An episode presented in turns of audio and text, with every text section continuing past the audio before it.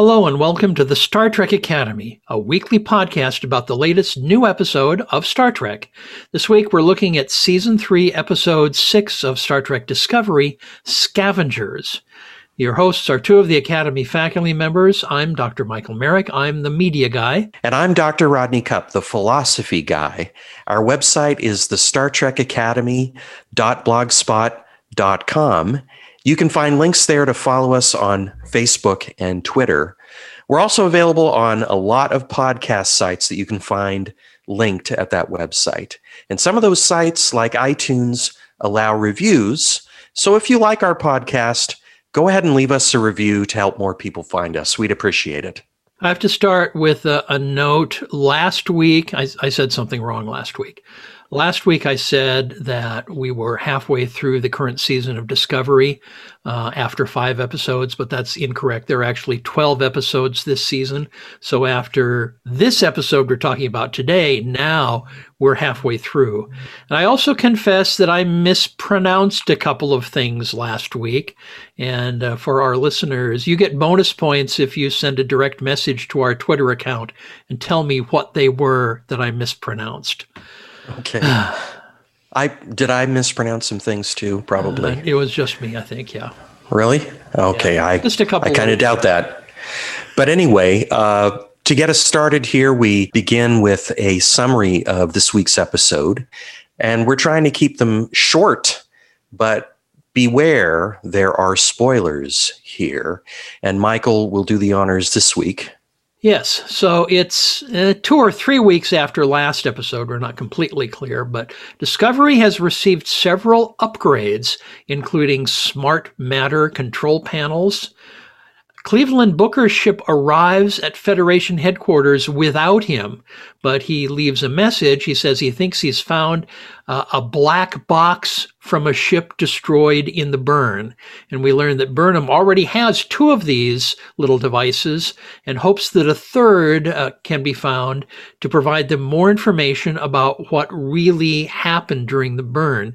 The two she has so far shows that it happened on different ships at very slightly different times.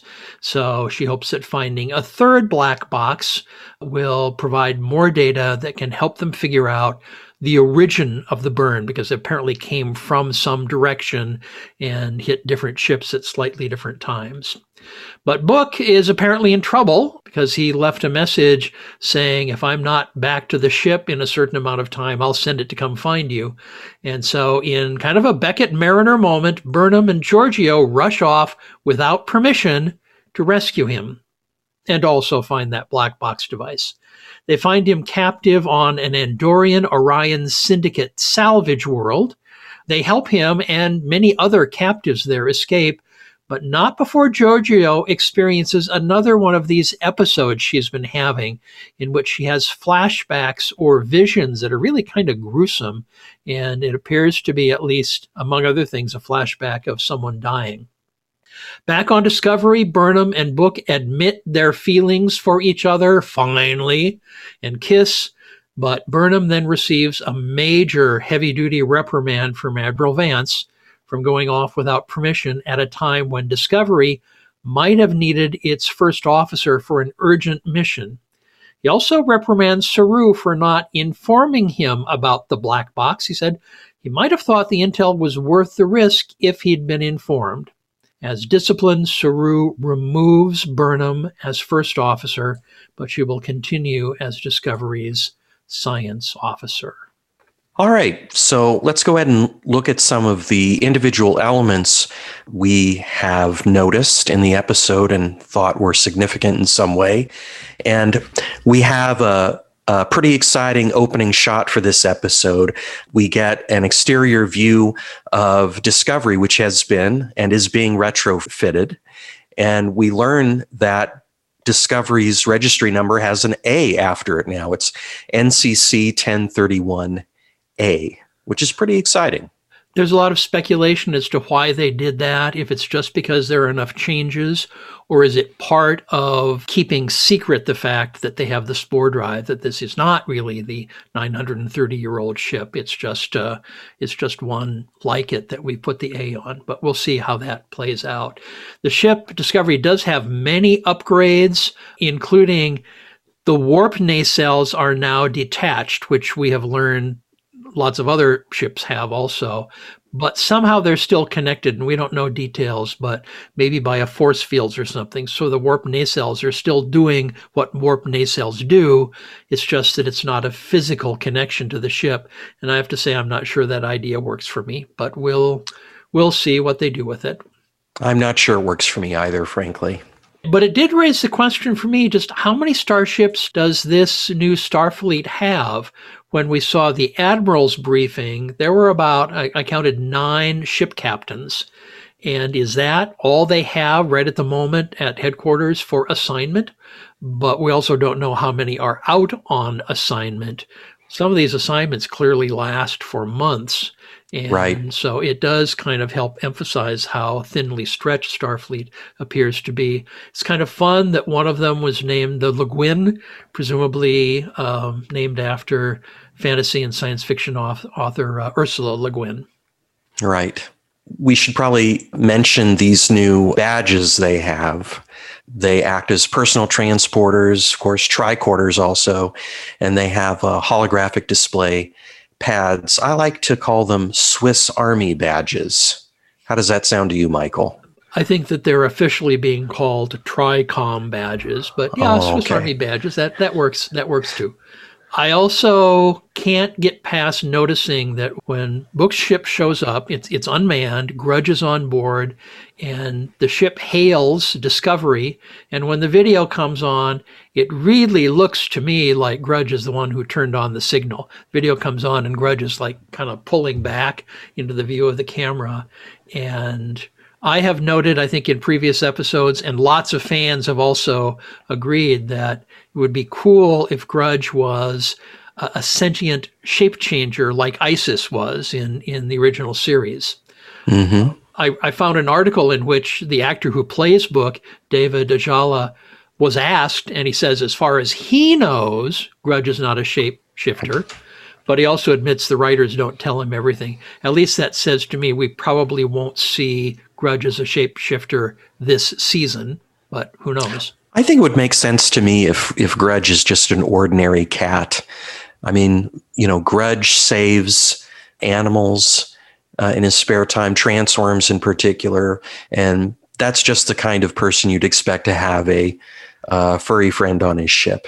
I- But I we'll could- see what happens. I could see that, but I, I was all th- also thinking we have not seen that many cats in all of Star Trek. I can only think of three other cats, one of which was was uh, Spot, Data's pet cat, but the other two were Isis, and then the kind of magic cat in Cat's Paw in in the original series episode, which was kind of a Halloween episode. right. Though of the previous cats we've seen, two of the three were shape changers. So we will we will see here. We will see. I couldn't also help notice that this Emerald Chain planet they went to can't have been very far away from Federation Starfleet headquarters. Burnham thought she could get there and back in 12 hours uh, in book ship. And in the next generation era, Earth to Alpha Centauri and back would have been like a day and a half. And even if book ship can go faster than than the Enterprise D could, could it go that much faster that this planet was so far away? You know, I mean, it's it's interesting you bring this up because when I was watching this episode, I was wondering, and maybe you can help me out here because I don't remember what kind of drive does Book's ship have to begin with. Um, Well- is it faster than a? Is it a some sort of you know super fast drive or something? I don't know. In in the first episode, he needed dilithium, which implies that he uses warp drive. Mm, He warp drive. mentioned slipstream drive, which we have seen before in, in Voyager, but he also mentioned there's some kind of metal or substance needed for that, which was almost impossible to find. I think mm. the assumption, the, the, the implication is that he has some kind of, of warp drive. Uh, and remember, they mentioned that when Burnham popped out of the, the time vortex, she broke his dilithium recrystallizer. Oh, right, right. So he apparently has some scraps of dilithium plus the ones that she gave him and has been, been making do. Uh, but again, supposedly there isn't that much dilithium, so whoever's got it has got it, and whoever doesn't isn't probably going to get some. We also had a really overt scene of his ship reconfiguring, and kind of like the warp nacelles are not connected, there were lots of his ships that just came apart almost like a jigsaw puzzle and then reconnected back together. I don't know why they're doing that, what the what the purpose is other than ooh that's glitzy. That's what I'm worried about. I mean it looks cool. Why are they doing it though? I got I'm it's uh I'm I'm wondering about that myself. And also in this episode Burnham claims at least she had her own ship but we don't know anything about that. And the implication is she spent most of her time in the year before Discovery showed up on Book's ship. So we'll see.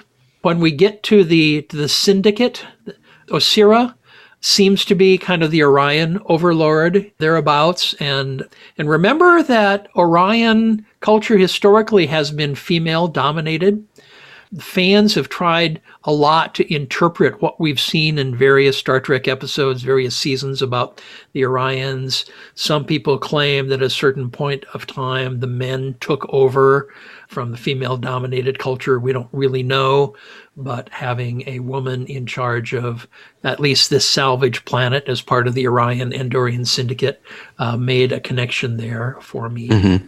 Something that took me out of the episode was when Adira referred to Stamets as the bomb.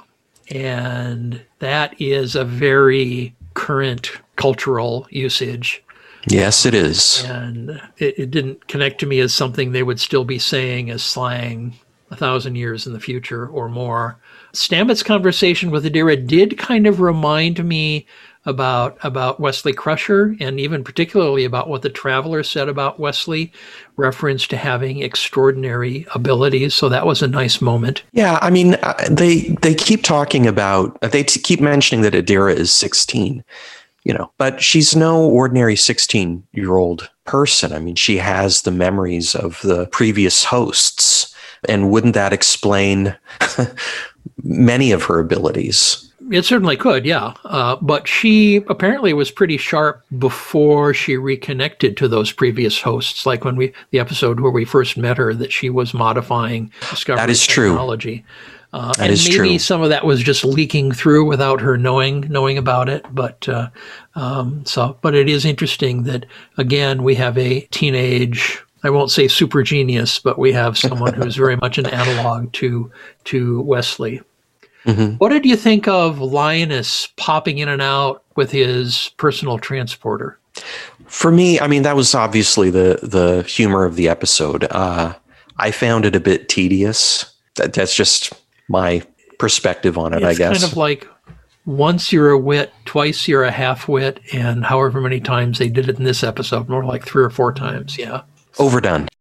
Another question I have, just to see now that Book and Burnham are an item, and at least it's apparently going to be more or less out in the open. What happens to Book? And my first thought was he can't just join the crew by default, can he? But we don't really know what the dynamic here is going to be, what, what Burnham is going to do or what.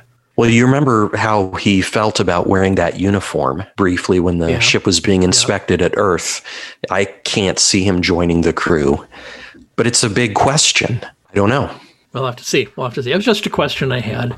But I want to talk a little bit more now about the whole reprimand. I thought that Vance, as Admiral, really had a pretty enlightened approach to his reprimand, particularly that point about getting Burnham to tell him what he was going to say. I thought that in, in terms of a management approach to essentially reprimanding a subordinate. I thought that was pretty enlightened and, and leaving discipline to Saru. I thought I, I thought that was a, a nice way of approaching it, an admirable admiral, you might say. An admirable admiral. That's what I said. Yes. That's and, a tongue twister. And also his his I mean he was essentially reprimanding Saru also for not telling him that this device was out there. But now we're left wondering who the new number one is going to be. Yes, we are. And I mean, emotionally, I would like it to be Keyla Detmer, but she's kind of broken right now. And either they're going to yes. make her number one and she's going to have big trouble with it, or they're going to go some other direction. Of the regular bridge crew, Keyla and Lieutenant Rhys, who's the Asian bridge crew member, and Lieutenant Nilsson, who was the woman who replaced Airiam, and by the way, is played by the same actress. Those are the three lieutenants. Owo and Bryce and Linus are lieutenants junior grade, so they're of lower rank, and presumably the first officer is of higher rank. So unless they use it as a way to have Keyla continue to be broken and have troubles and stuff like that, I'm imagining it will be Rhys or Nilsson Nilsson has been in charge of the bridge at headquarters. When Burnham yes. left someone command to go to the seed vault, she left Rhys in command. So either I think it's going to be Keyla or or maybe Rhys, but we'll see. Or or uh, Nilsson, right? Well, yeah, but the implication is she's less experienced because we only put her in command when we're oh I see right. nothing's going to happen. In terms of just their rank their Starfleet rank it could be any of the three of those or in theory it could be Stamets or somebody else. Um, so it's it's quite common for pilots to be take a command path right to become first officer and even captain. So Detmer seems like the natural choice but I be. think they're aware that she's having some serious problems now. So I, I can't see that happening I mean, in theory, it could be Tilly also. And I think she's been promoted, but I don't remember what her rank is now. I think um, she's still an ensign, right? Um, or not, no? I'm not sure. Did she get promoted to like lieutenant junior grade? I don't know. I, I didn't. I didn't check that out before before coming up with my list here. I, I don't think it can be Tilly. I mean, as capable as she is, they probably need her in engineering, right? Along with Stamets and Reno. Could it's well got to be someone on the bridge, yeah. right? Yeah. Anyway, at the end of the episode, we see Burnham remove her Swiss Army badge. And you know what this suggests? I, I, this suggests that she's leaving Starfleet. Does it not? Wearing the badge in the, in past Star Trek has always kind of signified being being in Starfleet, being part of the deal. In the first season of Discovery, the first several episodes, Burnham, when she was in trouble, uh, did not wear a badge. She didn't get to wear a badge. I think guests on board don't wear badges. I remember a Next Generation episode, I don't remember which it was, but Worf took his badge off, not because he was resigning or something like that, but just because he didn't want to be tracked by the computer. So I don't know. If she's resigning from oh. Starfleet, then that would answer my question of a few minutes ago about her relationship with Book. They just go off on on his ship and they're happy as clams. But the series is Discovery, so I'm not sure. you know, that well, that's maybe work for the long term. It seems like her primary goal here is to find out what caused the burn, and and that's maybe her way of serving Starfleet, and she thinks she can't do it within Starfleet. So maybe she's going rogue. She doesn't want to be tracked. Maybe that's it. She's going rogue again. Again, going Beckett Mariner yet again. So we'll see. Well, we've we've kind of pulled apart a lot of the details of the episode, but we also want to take time to talk about the underlying meaning of the episode. What are the messages that the writers and the producers wanted us to take away from this episode? I think that maybe that we're starting to see the development of a major theme for this for the season, and that is this internal conflict in Burnham. As a member of Starfleet, former first officer, she has or had immediate duties to Admiral Vance and to, and to her captain Saru, and also to Discovery and its crew. But she also has, I think she would say, a, a duty to the greater good, and that is discovering the source of the burn, which she believes is necessary to stabilize Starfleet. So I feel like maybe we're going to see this conflict play out during the course of the season and, and maybe even beyond. We're, we do not know at this point. And I wish I had more to say about uh, this conflict right now. But well, uh, I just well, wanted to note that it's there. I think so. And in fiction, and yes, I confess Star Trek is fiction, but in fiction, conflict is important. But you can have conflict like the war stories and that kind of thing, if you will, external conflict.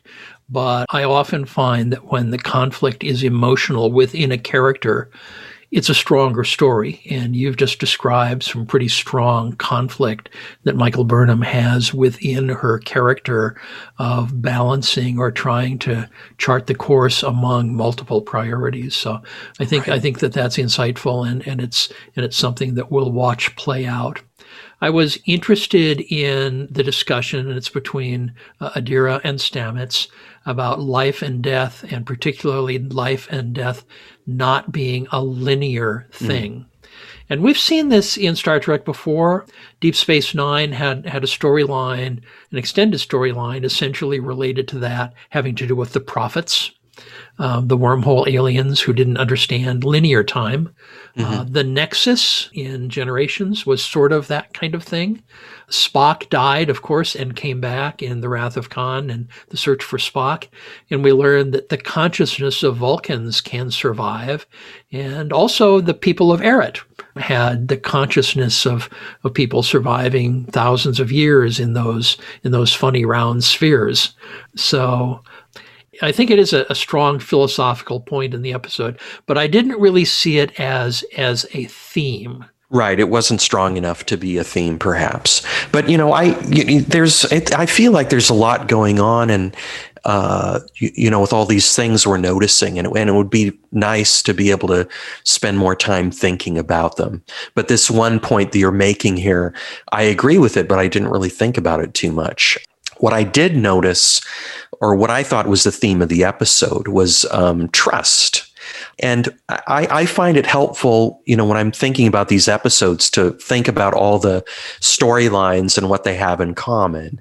And so we have the main or the pr- primary storyline, I think, here is, is Burnham's unsanctioned mission. And Saru notes several times that um, his trust in Burnham has been severely shaken by all of this so we get it there. We also see that Georgiou, uh, not surprising, isn't really ready to trust anyone, I suppose, uh, not the crew of Discovery and, and, not even Burnham, which to me is a, a little odd. You, you, get the feeling that Georgiou is uh, a master at reading people. And you, even think maybe sometimes she knows them better than they know themselves. She seems to know Burnham very well, but she cannot trust her. And also, we saw Adira in a in a minor storyline putting her trust in Stamets and confessing to him that that she's actually talking somehow to the, her the soul of her boyfriend. So we've got those three storylines, and and that seems to be the strand that's tying them all together is is trust. I think an additional one is Tilly essentially counseling Saru that he has to go to the admiral and report Burnham because if the admiral finds out about Burnham going rogue and and Saru wasn't the one to report it, then there'll be questions of trust about the entire Discovery crew. That is a good point. I hadn't thought about that. And also, I thought it was extraordinary that that it seemed as if Saru is um, what am I trying to say here? You know, usually you would expect a captain to confide in senior officers when looking for advice or counsel. And and here he is uh, talking to Tilly which I mean maybe you know Tilly is the badass uh, ensign that Mariner wants to be right? Kind of. But you know I I have noticed that there aren't very many I mean you're talking about senior staff. Who's he got for senior staff? He's got lieutenants. I mean Burnham is a commander uh, but even Stamets is a lieutenant. He, you know, the, the intermediate ranks, commanders, lieutenant commanders, he hasn't got any of those. So it's, you know, the, the higher rank officers are himself and Burnham, and then he's down to the lieutenant grades. Hmm. They need to start promoting people. Yeah, we'll we'll see what future Star Trek criteria has for for promoting you know, I and and and I agree with you about trust being a theme here. And when I first started making my notes, that's one of the first things I wrote down. But as I thought about it more, I'm seeing something else, and I, and I think it's possible to have more than one theme in an episode. Sure. And trust uh, a theme of this episode, but a lo- maybe a longer term theme that I think is originating now is I think redemption is an important theme that we're seeing here. It's not really stated explicitly, but but in fiction, this idea of redemption is powerful about a character trying to make up for past bad acts or or for shame, and just kind of looking within the science fiction genre. Uh, in Harry Potter, Snape was a story about redemption. He essentially spied on um, he who shall not be named to make up for not preventing Lily from being killed. Uh, still in the science fiction genre, remember Angel from Buffy the Vampire Slayer? Angel, that was a that was a character redemption arc for him. And in Next Generation, there's a um, an ongoing story of Worf being discommendated and then seeking redemption from that discommendation. And I and this is triggered in my mind because of Georgiou's flashbacks. For whatever reason, she's experiencing. We assume they're flashbacks to what appear to be evil things she's done in the past. But I see this as a as a character arc that will essentially make her more likable for for a series a series lead. And and so we have Georgiou On top of that, Burnham is obviously going to in some way shape or form look for redemption from her demotion from being from being first officer but thinking about how the producers are coming at this these visions of Georgiou they've done that before. You had in Picard, you had Agnes's vision, mm. which we saw in multiple episodes, little blips of, and then finally we saw more of. Right. We also had um, in uh, season one of Discovery, we had Ash Tyler's visions right that we were trying to uh, interpret right right so and and and the producers are doing this here in discovery in a way that's very similar to to both of those so my prediction is we're going to be seeing the, these short snippets we're going to be seeing fleshed out in more detail in the future and they're going to transform into a coherent story. And the visions as we've seen them so far are just filled with with death and destruction.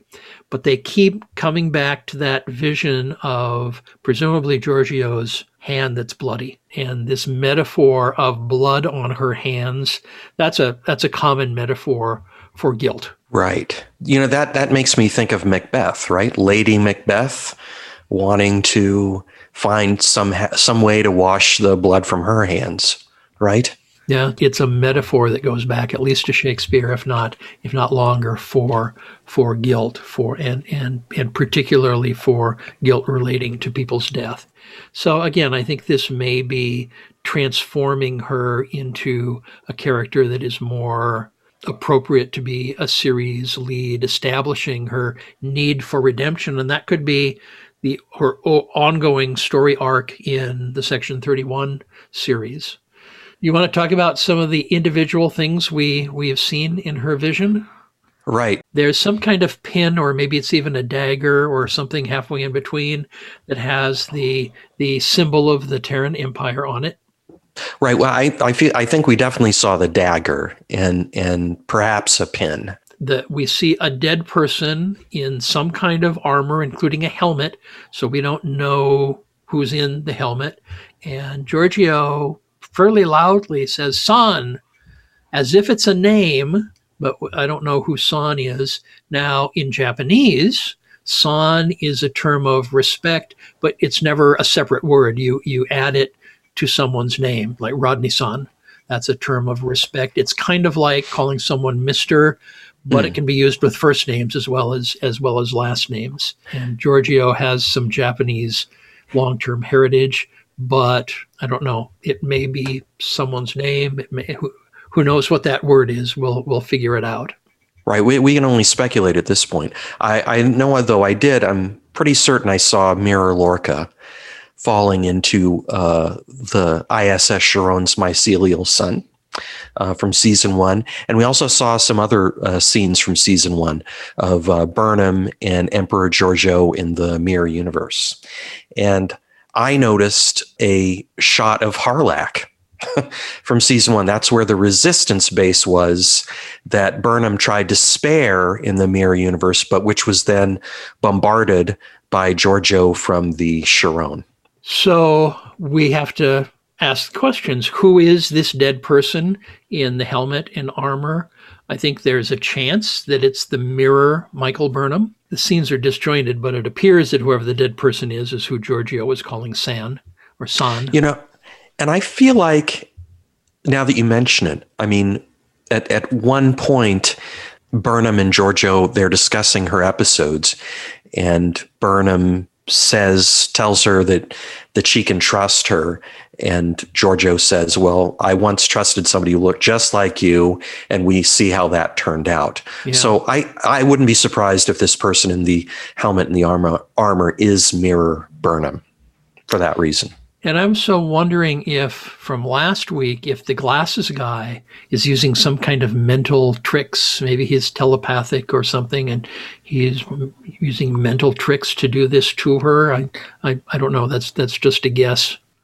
Well, I, you know, we never saw the end of her debriefing, so in, you know, there's a gap there that needs to be filled in, and I find it natural to assume that Kovich the guy with the glasses did something to her that would explain why she's having these episodes. Uh, that seems like a natural inference for me to make anyway. We'll see about that. Still, I think the most important image in, in all of the all of the versions of the flashback is the blood on her hands. Clearly, a, a strong metaphor that that I trust they will explore as we go through additional episodes and flesh out what's really going on here. Yeah, I, I agree completely. Well, so that's episode six. Now, next week is episode seven. and now this one's entitled Unification 3. And that's interesting uh, because Unification 1 and 2 were next generation episodes that featured Spock trying to unify Vulcan and uh, the Romulan worlds. And it appears that we do see uh, Romulans and Vulcans in the preview of that episode. Is that correct, Michael?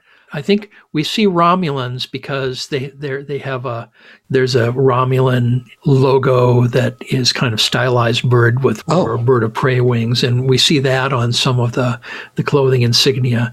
We see another person who doesn't have that, and so might be might be a Vulcan. So so I'm guessing that we're going to see both Romulans and Vulcans, and and we can hmm. see, you know, have they become unified over their over 700 years, particularly in the aftermath of the destruction of Romulus? Right. You know, right, right. Did the Vulcans say, you know, hey, we're still here. Come on, cousins, come over and let's talk? Um, who knows? We'll see about that. 700 years is a long time. A lot yep. can happen. definitely, definitely. In 700 years. So I'm, yeah, I'm really looking forward to this next episode. But um, that just about does it for this week. And we'd like to thank you for joining us. Now, the Star Trek Academy podcast does episodes about every new Star Trek episode of every series. And you can find new episodes at the Star Trek Academy.blogspot.com. And that site also has links to several platforms for your podcast app. So for now, we'll see you next week for the episode entitled Unification 3.